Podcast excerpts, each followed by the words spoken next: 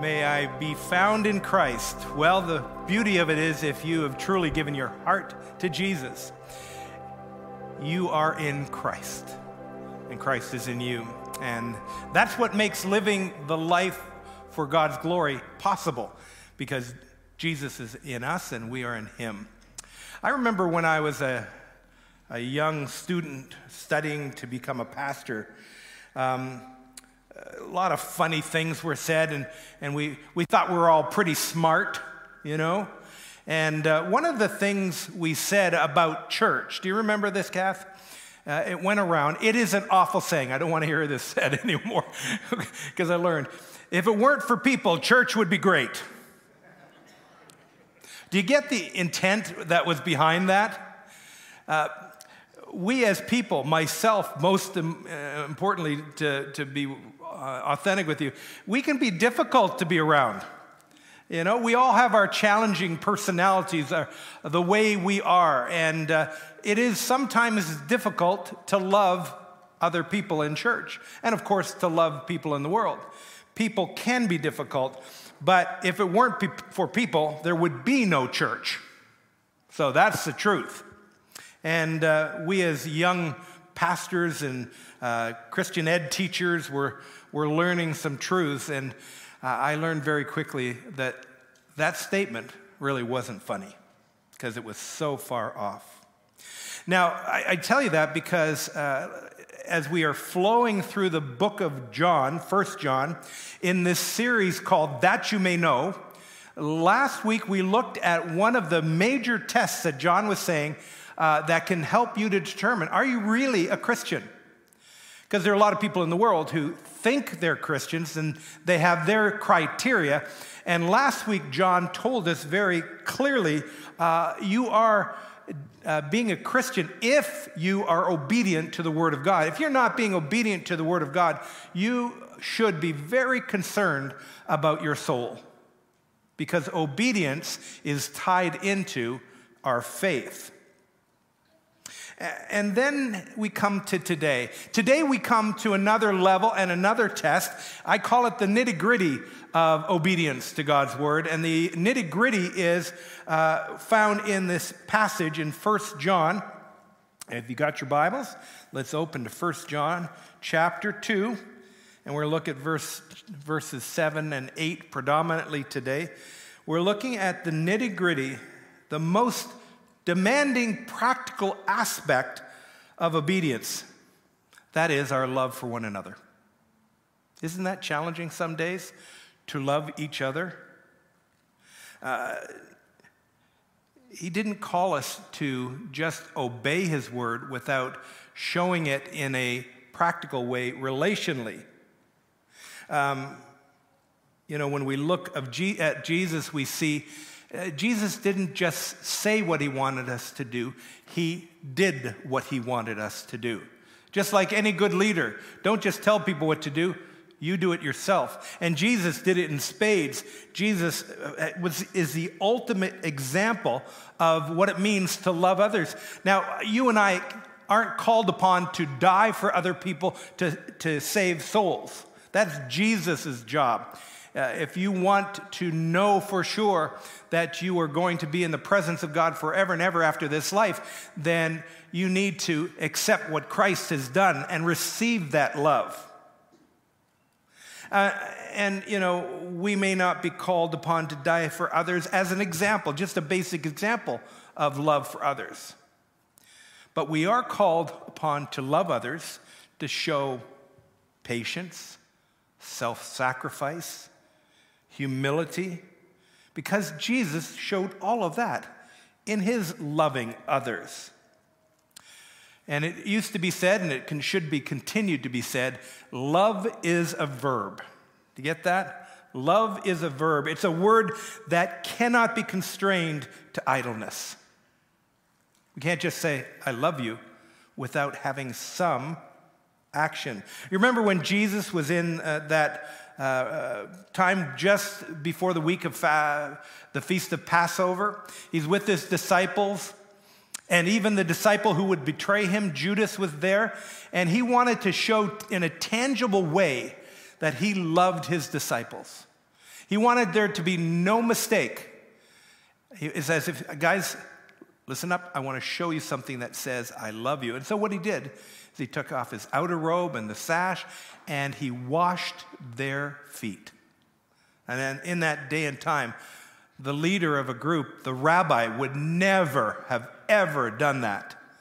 But he did that to say, I love you. He loved them in a tangible way.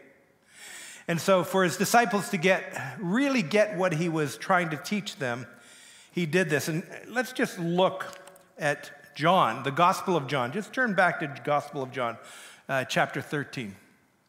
Gospel of John, chapter 13. And he says, he's talking to them, he says, You call me teacher. That's the end, or that's verse 12 and you are right, for so I am. Then he says, If I then, your Lord and teacher, have washed your feet, you also ought to wash one another's feet. For I have given you an example that you should uh, do just as I have done for you.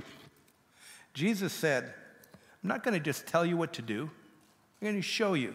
And this comes directly from his heart. Um, this foot washing wasn't intended ever to be some religious event.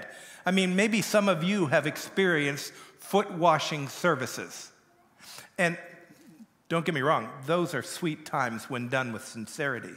But Jesus never intended us to, on a regular basis, get down our knees and wash people's feet. What he was really saying, in the culture of his day, this was a tangible way of really showing to his disciples, I love you with all my heart. And so we thank Jesus for that. And we who follow Jesus must do that. We must set aside our rights and serve one another out of love. And that's what he did. He was the one who rightfully should have had his feet washed. But he set that aside and he said, Let me show you how much I love you. And even just a few verses forward in John chapter 13, verse 34 and 35, where it says, a, new commandment I give to you, that you love one another just as I have loved you. You all also are to love one another. By this, all people will know that you are my disciples, if you love one another. It's such powerful, powerful teaching right from Jesus. Love one another. So, with that said, let me just quickly get us back to 1 John and let me read 1 John chapter 2 verses 7 to 11. It says, "Beloved, I'm writing you no new commandment, but an old commandment that you had from the beginning. The old commandment is the word that you've heard. At the same time, it is a new commandment that I'm writing to you, which is true in him and in you, because the darkness is passing away and the true light is already shining. Whoever says he's in the light and hates his brother is still in darkness. Whoever loves his brother abides in the light, and in him there is no cause for stumbling. But whoever hates his brother is in the darkness and walks in the darkness and does not know where he's going because the darkness has blinded his eyes. Father, I pray this morning that you would help our eyes to be wide open to see the example of Jesus, the call that Jesus has given to each one of us to love just like him, and, and the reality that when we are in Christ, we have all the resources that we need to love our family, our neighbors, and even our enemies with the love of Jesus. So help us this morning to learn about the old commandment, that is, the new commandment. In Jesus' name, amen. So it, it, there's something really obvious here. We see that Jesus is mentioning love. If you look that in verse uh, 10, uh, where is my verse 10? Whoever loves his brother abides in the light, and in him there is no cause for whoever loves. It's the only time he mentions it in this s- short section. But what he does is he says that this is an old commandment and also a new commandment. Interesting. See, remember, we've been figuring out that John is dealing with an awful reality in his, in his day. The reality is that there are teachers who are saying, we've got good, better teaching than that Apostle John guy. As a matter of fact, it's new teaching that's better. And John is dealing with these Gnostics who are heretical teachers, opposing the revealed word and will of God about what is right and how to live out your life for, for God. And John is teaching in hard opposition to that. He is fighting tooth and nail against it. And he's saying, we don't need new truth. We need to follow the old truth that Jesus taught us that he, we learned to live out from the earliest moments that we came to Christ. That is truth. It's old. But on the other hand, John says it's a new truth. Um, that old commandment is a new commandment. And in short, he's saying to everybody Do you want to pass an essential test of what a Christian is? Then love one another. That's where he's leaving us today.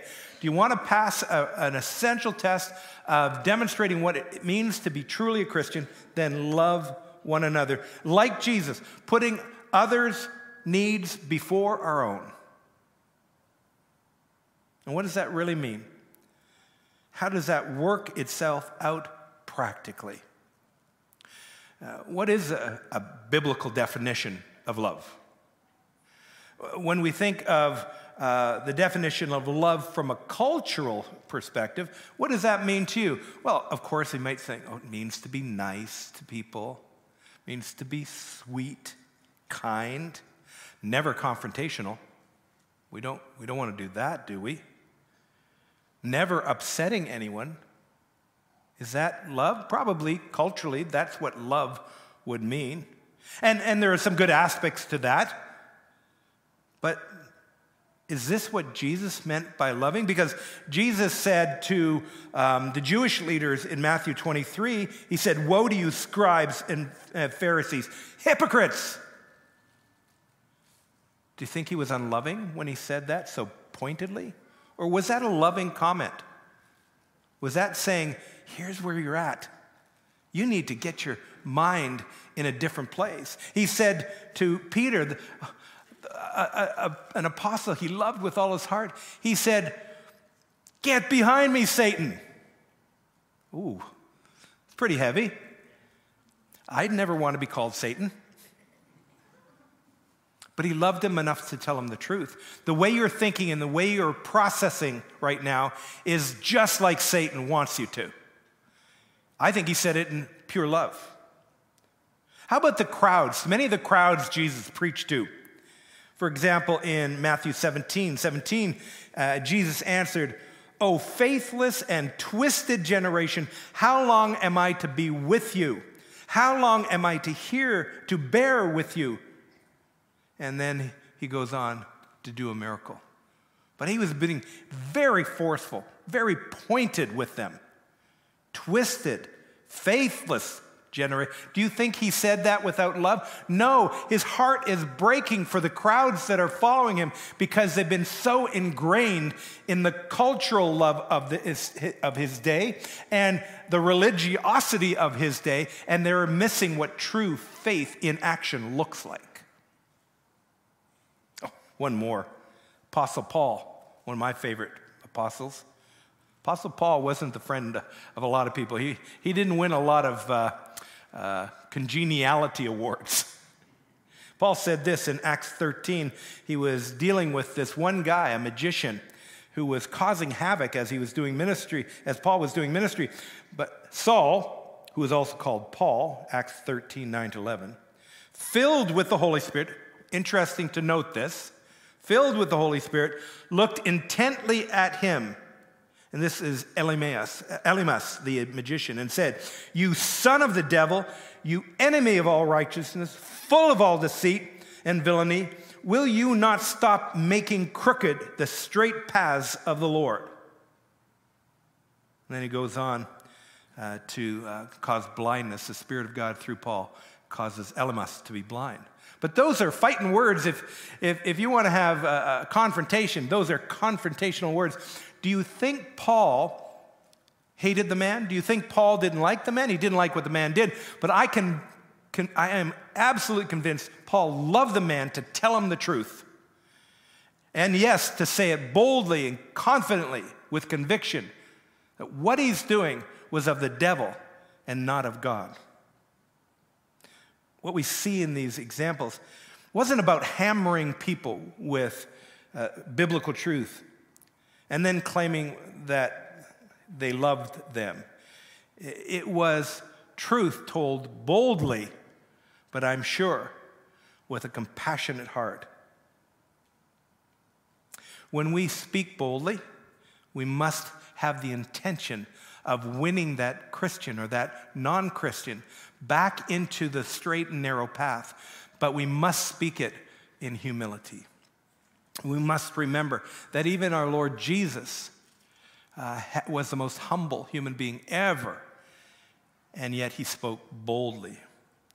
So, with all that as a kind of introduction, uh, let's look this morning at these verses that I've read from 1 John 2 and uh, encounter uh, some a powerful truth, first of all, which is uh, to be obedient to the commands of God requires us to love one another. There is no ifs, ands, or maybes about it. We are required to love one another. Think about that in your own life. Do you have a bent to being loving to others? Either Christians, brothers and sisters in Christ, or even the lost.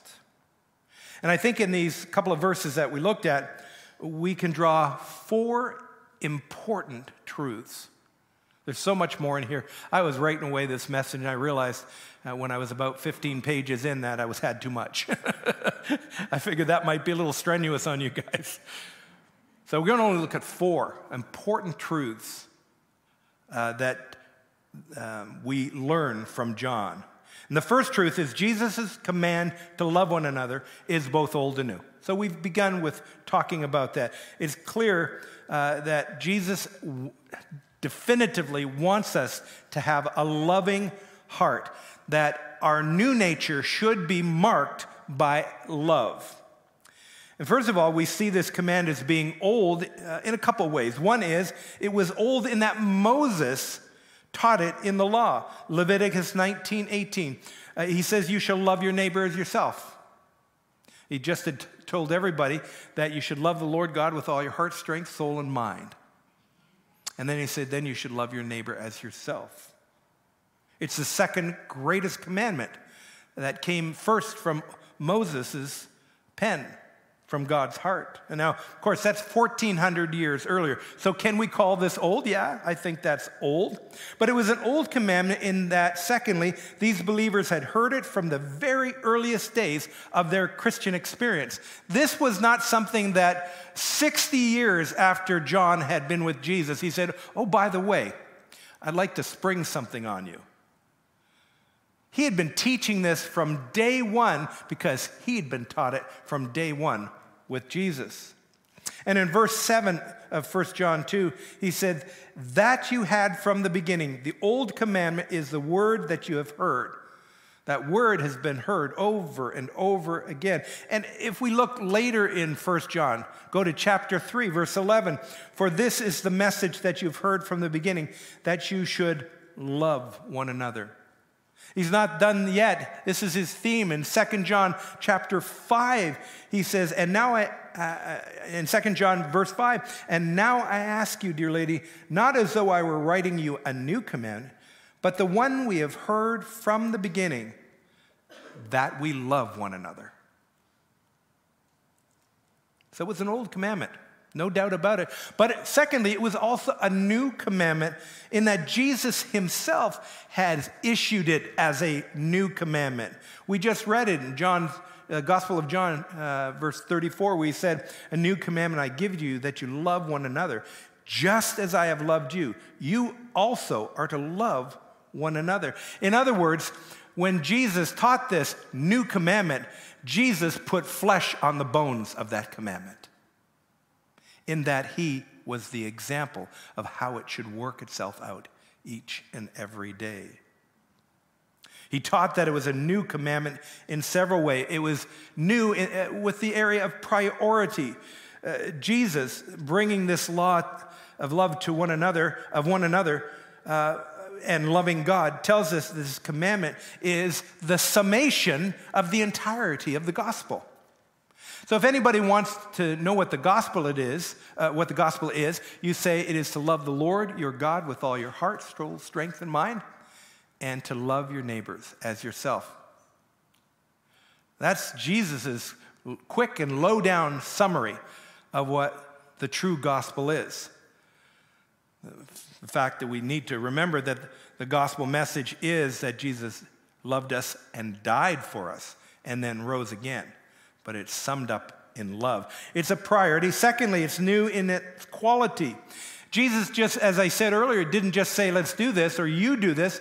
He showed it in his willingness um, uh, to go to the cross, to die a horrific death in our place on the cross. If that isn't love, I can't tell you what is. Greatest definition of, of love is to see Jesus on the cross and then to see Jesus raised from the dead as an acceptance of that love and that payment.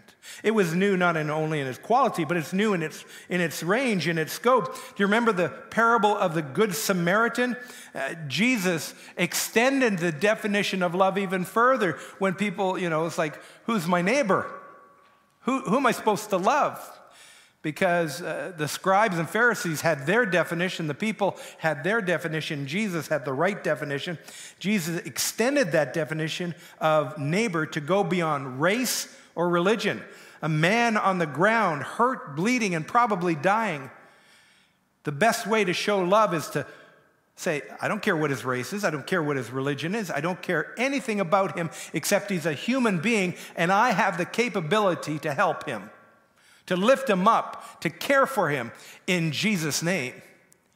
And I tell you this morning, people, if you see someone on the road and, and uh, or in your travels and you, you sense great need, love them by uh, making yourself available to them. Maybe they need a little help, maybe financially, maybe emotionally. Whatever way, be sensitive to the neighbors around you and figure out how can I help that person and thereby show the real love of Jesus. So in its range, Jesus expanded it to everybody. Our love should be for everyone. And then fourthly, it was new in that the disciples' ongoing and relenting, unrelenting understanding of it. In other words, it was something every day that they could grow in and we can grow in. Grow in our understanding of what it means uh, that Jesus loved us and what it means and how we can love others. So we see that the commandment that we have is both old and it is new. So, to be, to be uh, pardon me, Jesus' command to love one another is both old and new. But secondly, from the beginning, this is the next truth. From the beginning of your Christian walk, you should learn how to establish and maintain loving relationships. If you are a new Christian, one of the best things you can learn, do is learn how to love others like Jesus, right from the beginning. If you are an old Christian like myself, we, we just keep learning. We make it a priority to be loving followers of Christ. What John is telling us uh, all is that the commandment to love God and love one another is the essence of the gospel message and should be the essence of the Christian life. What makes up a really foundational Christian life is that anybody could immediately say, Man, those people are such loving people. The Bridge Church is a loving church. They demonstrate it tangibly. And again, let's not forget, it's the word, as John said, that word which you have heard from the beginning. This is nothing new, but it is something we need to be reminded of on a regular basis. Paul teaches this concept of loving in a little bit of a different way. In uh, Romans 5 5, Paul says that uh, the love of God is poured into our hearts through the Holy Spirit who has been given to us. So God's love has been like a funnel, just poured into our hearts. But then again, a little while later in another book, Galatians 5 and 22, he, he talks about the fruit of the Spirit. You remember that? Guess what the first fruit of the Spirit is? Love. Paul is saying, so what has been poured into you, you pour into others because it is the first fruit of the Spirit. And as we pour the love of God that we've received out to others, God is honored and the gospel message is preached loudly. You often wonder, I can't speak because uh, I get frightened to tell people about Jesus and all that. Well, begin with pouring out the love of Christ that you've experienced, and it's a good start. We can get to the speaking part later, but begin with the pouring. Learning how to establish and maintain loving relationships. It's, as some might say, it's not graduate level Christianity, it's Christianity 101. It begins where we began, at that point where we received Christ and He poured His love into us. Today in this room, I know for sure that a lot of you did not come to faith uh, out of life circumstances where loving relationships were the norm. I know some of you had very difficult upbringings. And learning to love is a challenge. It's all right. As God pours his love into you in a variety of ways, meditate on that, remember that, reflect on that, and just imitate that. Even in the smallest ways, imitate what you've experienced by pouring into somebody else. And today in this room, there are some who might have come even from abusive family relationships home, personal, abusive relationships. I can't tell you I know what that really feels like because God blessed me with such a loving mom and dad, and, and I just so thankful. But no matter what, when you come to Christ, he has given you all the power, all the resources you need to change your story. And now to pour into others, not abuse, but love and care. And, and for all of us, this will require us to unlearn some awful ways of how we relate to others. To unlearn sometimes is very difficult, isn't it? When you've done something a certain way for a long time. Well, I think to relearn uh, is an important thing to do. We'll relearn how to love others. And we can, we can relearn and, and unlearn, uh, first of all, in how we think. Isn't it so, so true? Bible teaches us that how a person thinks, so is he. Well, we need to relearn how to think of others first, not ourselves first. I know that has been always a, you know, I was raised as kind of like an only child in my home. My sister was 13 years older than me, and she was out of the house, so I was the king of the castle. When I wanted something, mom and dad were so gracious I got it. My sister, many years later, said, Oh, it bothered me so much. You used to get away with murder. I said, Yes, I did because I was like an only child at home, nobody but me. But with that came that I was, all, for a long time in my youth, I thought it was always about me. I had to relearn how to think, unlearn how I thought. Uh, you know, in the areas of my feelings, my rights, my needs. And a lot of us Christians have the same thing. We need to relearn, unlearn how to think about our rights, our feelings, our needs. Secondly, uh, discovering that I, I can de- demonstrate the love of Jesus even with difficult people. You know that little joke at the beginning of the message? Well, that was often uh, referring to the difficult people in church, the frustrating people. And I need to rethink this. I need to learn, unlearn some old habits of thought and action. You know? How, how do I how do I show love to those who are not easy to love? How do I practice love? Well, first of all, obviously, if you're a believer, you know that prayer works. Prayer is not a, a, a motion, going through the motions kind of activity. It is a, a time with God where God will, will move his hand to honor and to bless you with answered prayer that is good and right. And I think that is for the Christian. We pray for the non Christian that they might see the glory and the love of Christ that is seen in Jesus, that they'll come to know him by faith.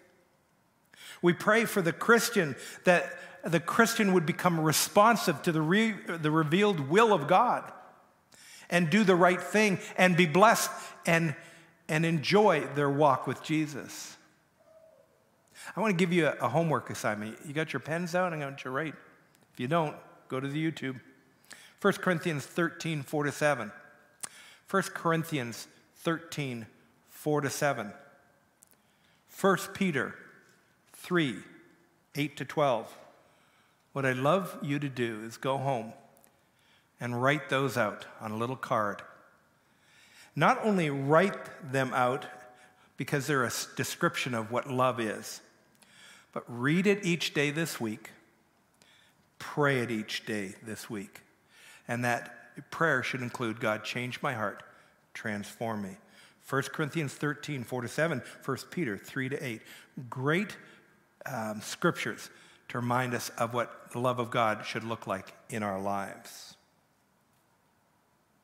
So we need to relearn how to loving, re, lovingly relate to others. But we then may need to relearn how to speak to one another and right now, we're getting a little bit warm because sometimes I think we all realize we don't speak well enough to each other.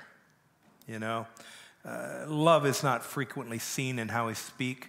Sometimes I myself speak too harshly, speak too, too pointedly without compassion and love. Uh, some abusive speech is a pattern where they put down another person. Maybe that person isn't even in the room with them, but they tell somebody else something uh, that would be abusive about that person. Um, we need to practice speech that builds up one another. And Paul says it so well in Ephesians 4 29 to 32. He says, Let no corrupting talk come out of your mouth, but only such as is good for building up as fits the occasion, that it may give grace to those who hear. And do not grieve the Holy Spirit of God, by whom you were sealed for the day of redemption. Let all bitterness and wrath and anger and clamor and slander be put away from you, along with all malice.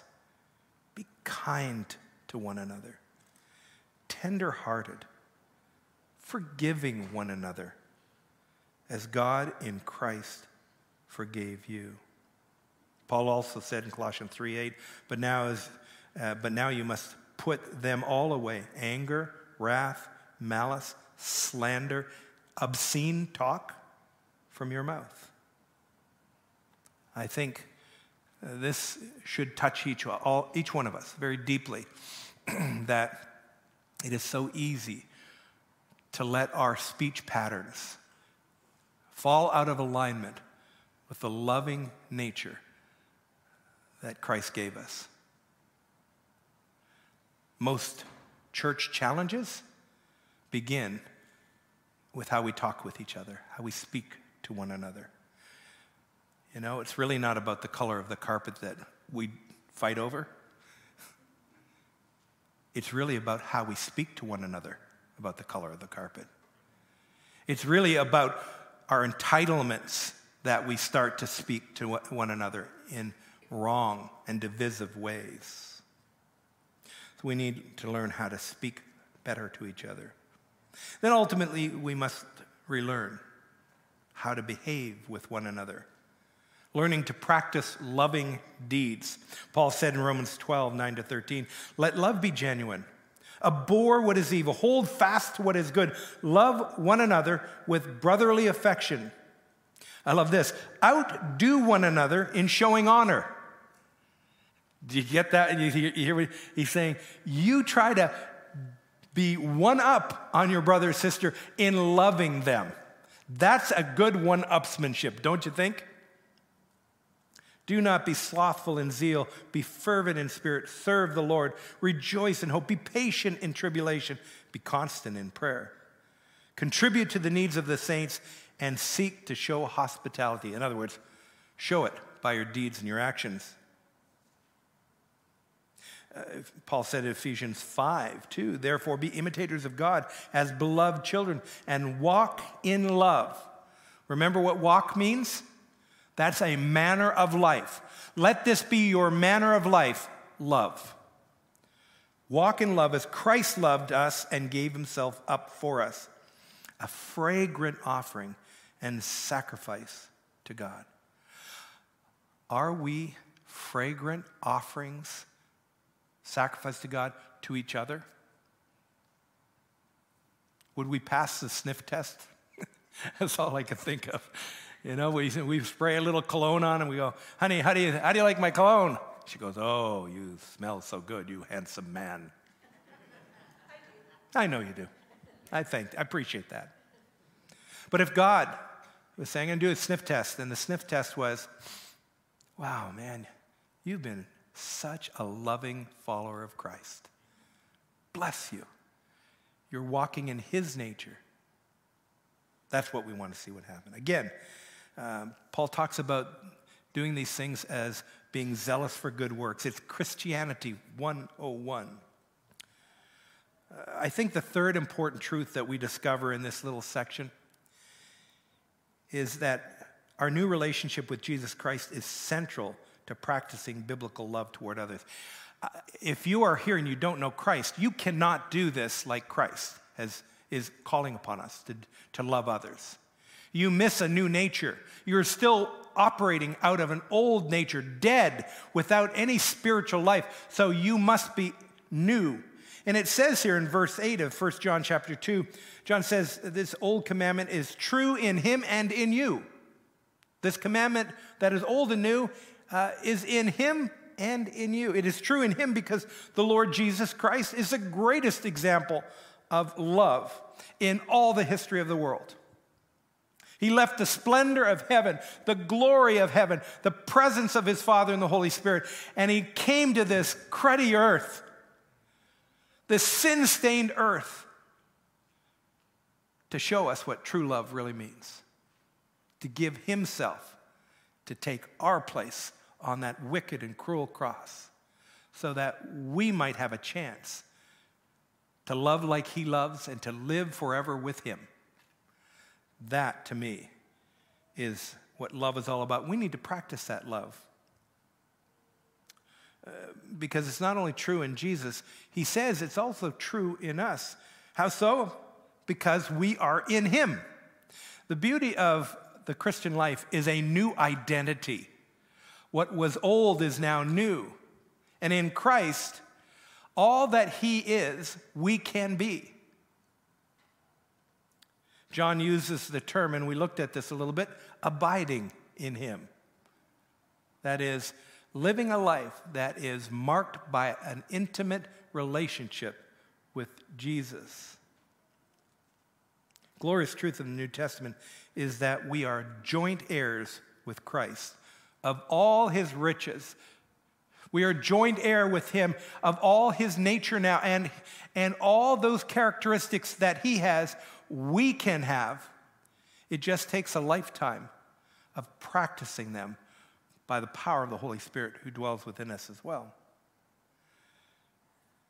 Understanding your new relationship with Jesus Christ is central to practicing biblical love. If you don't get who you are in Christ, you will always struggle with loving yourself and loving others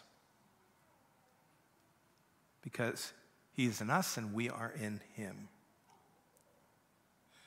So let's remember it's all about our relationship with Jesus. The fourth and final point that I think uh, John wants us to understand, it's kind of implied in this passage, is that growing in love for others is a lifelong process man, it would be nice if it just happened overnight that we become these super loving Christians. He says, verse 8, 2 John chapter 2, because the darkness is passing away and the true light is already shining. What is he really saying here? I think most likely John is referring to the dawning of the revelation of the gospel through Jesus Christ.